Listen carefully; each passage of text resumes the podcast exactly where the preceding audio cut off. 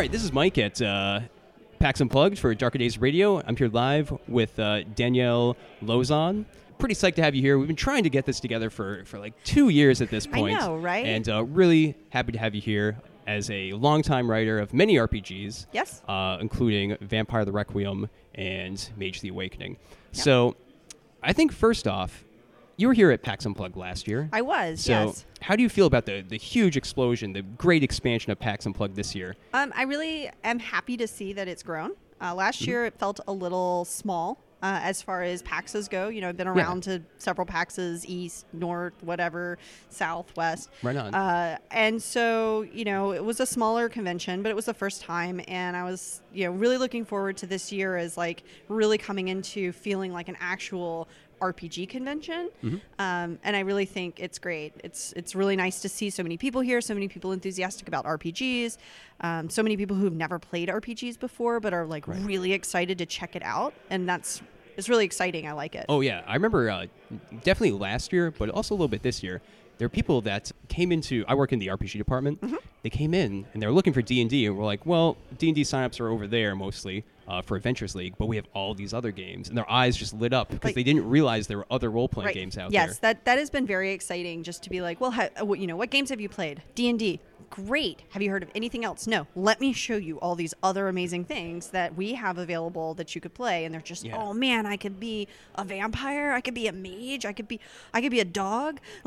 Yeah, Yeah. Onyx Path is in a pretty unique position with Yes. Pugmire and Monarchies of Mau to really just, you know, draw in that crowd that's interested in D and D but wants something a little different, maybe a little spicier. Yes, absolutely. It's it's been really interesting how people come over with just giant eyeballs looking at mm. Pugmire, and then I'm like, hey, there's also this cat game, and they're just like, what?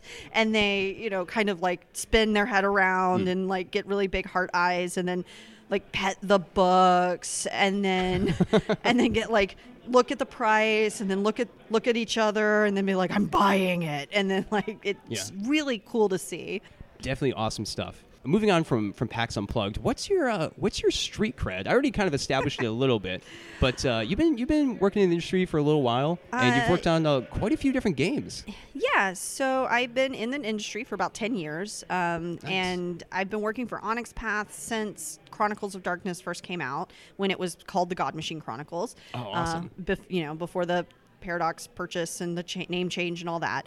Um, so I've worked on a lot of Chronicles of Darkness lines since that came out. So uh, I worked on uh, let's see, I worked on Demon the Descent, I worked on Changeling the Lost 2E, I worked on Requiem Awesome. 2E and Mage 2E and trying to think Beast. I did some books for Beast. I've done yeah, a bunch of that stuff. I've also worked uh, for a while at JWP developing 7th Sea books. Oh, John Wick presents. yeah, right, J- right, yeah, sorry, John Wick presents. Yeah, yeah, it's cool. uh, developing 7th Sea books and I've worked Ah. in um, I've worked on Chill 3rd edition Oh, right on, nice. uh, I worked on Ninja Crusade. I worked on Part Time Gods second edition. I worked on. Hmm. Uh, I mean, I'm drawing a blank. I worked on a lot of stuff. yeah, no, that's cool. Uh, what specifically did you work on for Seventh Sea? Because that that game has really exploded back onto the scene lately. yes. So uh, after 7th Sea second edition did its giant ass Kickstarter, they needed people to help them make all like 11 source books that were going to be coming out from this Kickstarter.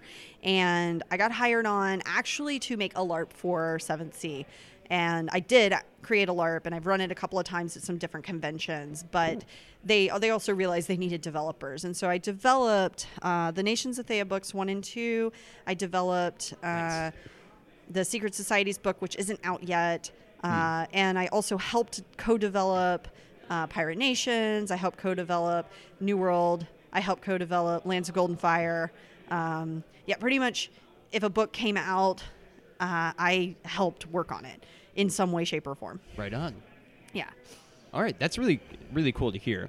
And you know, as well as being kind of like the vanguard for Seventh Sea in this way, uh, you've been doing a lot to revitalize uh, Vampire the Requiem Yes. Second Edition because we got uh, the Strix Chronicles and Yes. the Second Edition, and then there was kind of just a dearth of material for a while, for for reasons I'm sure. Yeah. Um, but you know, the last two years, Yeah. really, we've been getting tons of stuff. We got Secrets of the Covenants. We got uh, Thousand Years of Night. Thousand Years of Night. Yes. with which has all the Elder Rules, which are really exciting, really cool. Yes. Um, we're definitely going to cover that in the show in the future because I know my co-host Chris was just floored by it. um, you know, it's a really big improvement. And also, just as a side note, it's probably very applicable to uh, people that like Vampire the Masquerade. Yes. Because you know we had the old Elysium book from 1993, I think. Yeah. Which you know could definitely use some updates and, Yeah, and yeah. that sort of thing. So. Uh, definitely some cross pollination interest right there. Yeah, absolutely. And you know, as far as the, the kind of history of like what's happened with Requiem uh, since the second edition came out, and uh, you know, a lot of that was we were, you know, we just released Blood and Smoke essentially, and Yeah. then.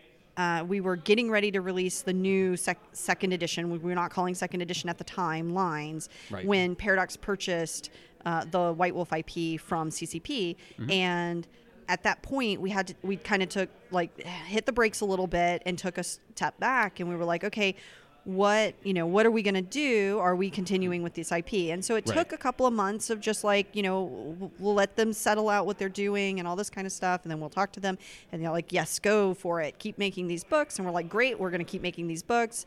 Um, but at the same time rose bailey who was the requiem developer um, was working on her own games and cavaliers of mars and she really wanted to like continue working on her own games and doing that and developing requiem was really just i mean it- was a lot of work. And so Yeah, to, to to focus on her own uh, properties and getting her own stuff out the door and the best it could be she wanted to take a step back from requiem but she didn't want to just leave it because she really loves requiem. And Yeah. i totally love everything that she did with requiem second edition to make it where it is now. And so we talked for a bit and we co-developed uh, thousand years of night actually. Oh, awesome. um, and then we and then I mostly developed Half Damned with her some direction from her, Cool, which came out after that. And then she was like, "Cool, I think you've got this. Um, go for it." And Yeah. then you know now I am the Requiem developer, and you know I uh, there's a lot of Rose's vision that I really like, really, really like, and would not want to change at all. And so, therefore, Yeah. yep, that's all still there. And then there's, you know, of course, my own ideas on how things should work, and so those show up more in Guide to the Night and Hmm. uh, Spilled Blood, which will be coming out in, in some months. I got a pretty fun uh, Half Damned relic. Oh yeah, So my copy of Half Damned, when you open up the cover, it's actually Lord of the Bloodlines for Vampire the Masquerade. are you kidding? Nope, not at all. Totally that's real. how it got printed on print yeah, on it demand. was a it was a misprint that I got that from would a, uh, a buddy of mine. that is a interesting misprint. Yeah, yeah, definitely. Uh, apparently they're the same size, so they were like, "Oh, these are vampires. These are vampires." interesting. Cover doesn't matter. That is really interesting. Yeah. so there's probably a cover of Lord of the Bloodlines out there that has half damned. half damn yeah. the, uh, as the, the intern. Yeah. Yeah. Oh my goodness. Yeah, so that covers a lot of the uh, really exciting stuff that's coming out. Although Guide to the Night, yeah, you just mentioned that. yeah. Guide Um, Tonight just came out in. PDF. It's not quite at POD yet. Okay. Um, we just finished the errata and it's you know gone off to the printer, but then we have to get some print proofs in to just make sure everything looks okay, like Yeah, the art definitely. and everything saturation before it's like yes, and now you can start printing them and having them delivered to you. Hmm. But that should be um, that should be relatively soon because it's a pretty quick process once we've done the errata to when it's available in hard copy. Right, right. That one's coming out, and then or is in the process of being Yeah, yeah. finalized. And then also, you mentioned uh, a pretty cool project coming up for Vampire the Requiem, which uh, was Spilled Blood, I believe. Spilled believe. Blood, yes. It's a it's a night horrors book, so yes, Requiem will have three night horrors books. I don't think Um, anyone's complaining about that. Uh, this book is um, mostly vampire antagonists and vampire adjacent antagonists. Mm-hmm. So most of the book is bloodlines. So there's a chapter that's a bunch of bloodlines, and they can be player. I, I made sure that they have reasons to be antagonistic, but they are also could be available for players to play. They're not so they're not so antagonistic that they cannot be a player character. Um, And a lot of the antagonism also comes from the characters that we have given as an example character. Now, some, uh, you know, I'll preview. One of the bloodlines is a Carthian bloodline, so any clan can Sure. belong to this bloodline, but you have to be a Carthian to play it. Fair enough. And uh, they are essentially rules lawyers.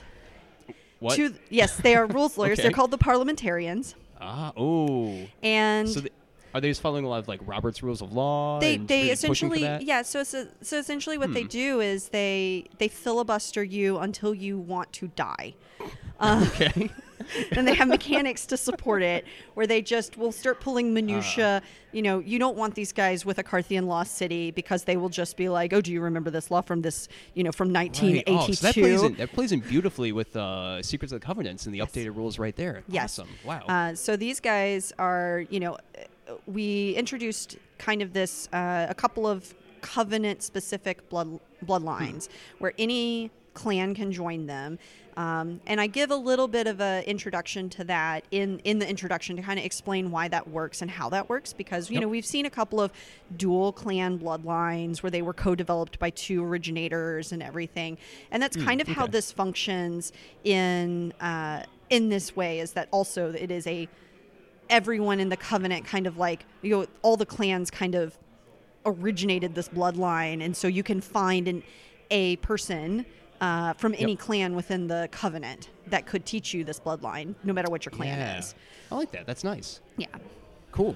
So we talked a lot about Vampire the Requiem. Are there any other World of Darkness games that you're working on that you uh, might want to mention some uh, upcoming stuff for? So there's some Mage the Awakening stuff that's coming out. Um, it's been in the pipeline for a long time. Actually, there's a uh, artifacts and uh, kind of like magical spell book that is Signs of Sorcery. Yep. Uh, it's just in editing right now, and so it's moving forward. You know, kind of at a quick clip. And then there's a, a Night Horrors book coming out for Mage the Awakening as well. so that's Uh, their second? it will be its second Okay. one, and right. these are uh, strictly mage. So there's mage antagonists. So there's you know see some seers of the throne. You're gonna see some. Mm, nice. Uh, you're gonna see some banisher types. You're gonna see um, some you know Celestis and some other stuff. Uh, But yeah, so that book is mostly mages who are antagonistic to uh, to other mages, which Sure, cool. you know does involve uh, a section. It's in second drafts right now, so it'll be a while before it comes out. Sure. Um, but we, you know, including in an introduction, kind of the second edition Chronicles of Darkness stuff is actually um, combat is really lethal in Chronicles of Darkness to begin with. Yeah. And when you're- certainly in second edition. In second edition, right? And when you're a mage and you can like throw lightning bolts at people, yeah. combat becomes very lethal, very so that quickly. was that was actually going to be my follow up question. How do you balance all these different mages? Um, so that's actually something that we're kind of trying to address is that you know Hmm. you can't just like you can't just change the rules or anything, but Right. there's there are ways to essentially if you have an antagonist who's a mage and you know they have godlike powers well the pcs also have godlike powers and they're going to get into Mm-hmm. a godlike power fest and the the first time somebody loses a counter spell they're just going to be evaporated right? Which is not great Yeah. and not fun. Um, so there's there's other ways to handle that as far as like giving things defenses against specifically godlike powers so prime armor um, and making sure that your antagonists have prime or- armor or that your PCs have it available Okay. to them so that they can protect themselves even if their counterspell doesn't work. Right, They're not okay. going to take 10 health levels worth of damage Yeah, immediately. understood. And there's also paradox in second edition awakening is uh, a lot a lot more of a deterrent than it used to be just because Hmm. uh, it is a little worse whenever it ha- does happen and it's easier to avoid by not making your spells too big. Right, right, right, right. Yeah. Nice, interesting. Cool. All right, so I've got uh, two questions left here. Okay, First one. I gave you a heads up about. Sure, so, yeah. All right, let's let's give you a role playing scenario here. All right. Okay. The house is burning. Yes. Listen, the, the pets are fine. You know, the spouse, kids, whatever. That's all good.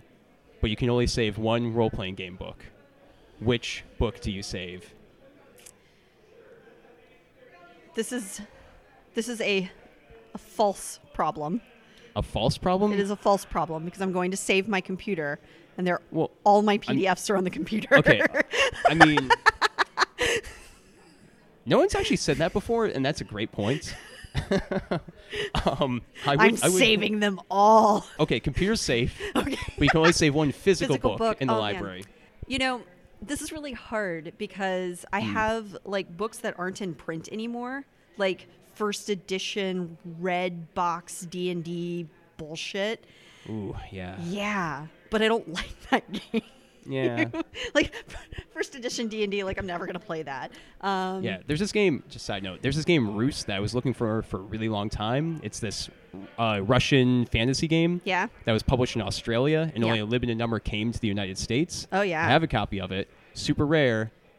It's god awful. and I don't know if I would save it in the Right, burning building. Right. It's like I have these books that like, you know, w- are not in print anymore. Could not Yeah. get a copy of now if I wanted to, except for like for millions of dollars on eBay or maybe I don't know.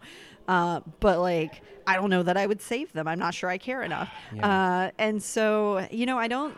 It's not about the money. It's not about the money. It's, about, your the heart. love. Yeah, it, it is, and that's that's really rough because I love so many of my games, and then I I also am not.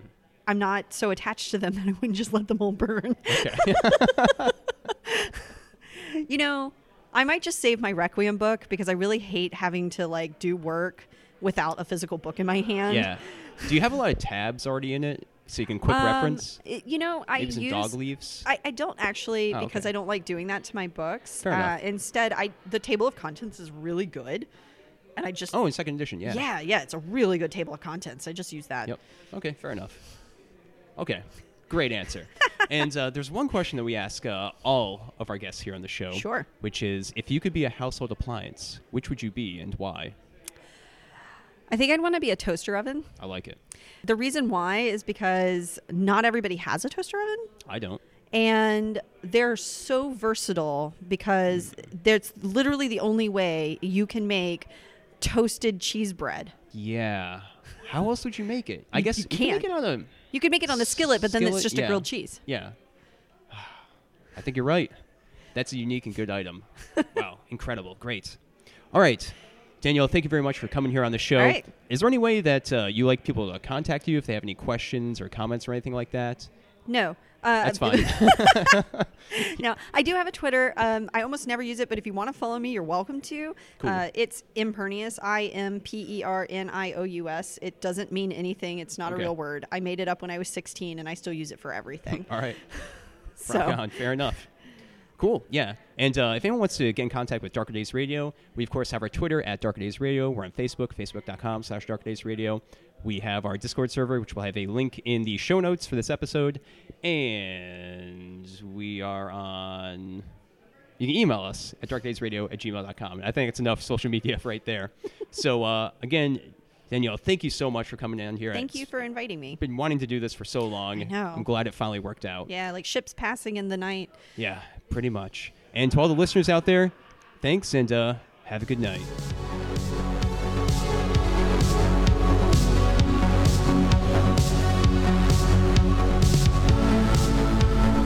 This has been an episode of Darker Days Radio. Special thanks to Occam's Laser for the intro, outro, and new bumper music from their hit album, Nine Circles.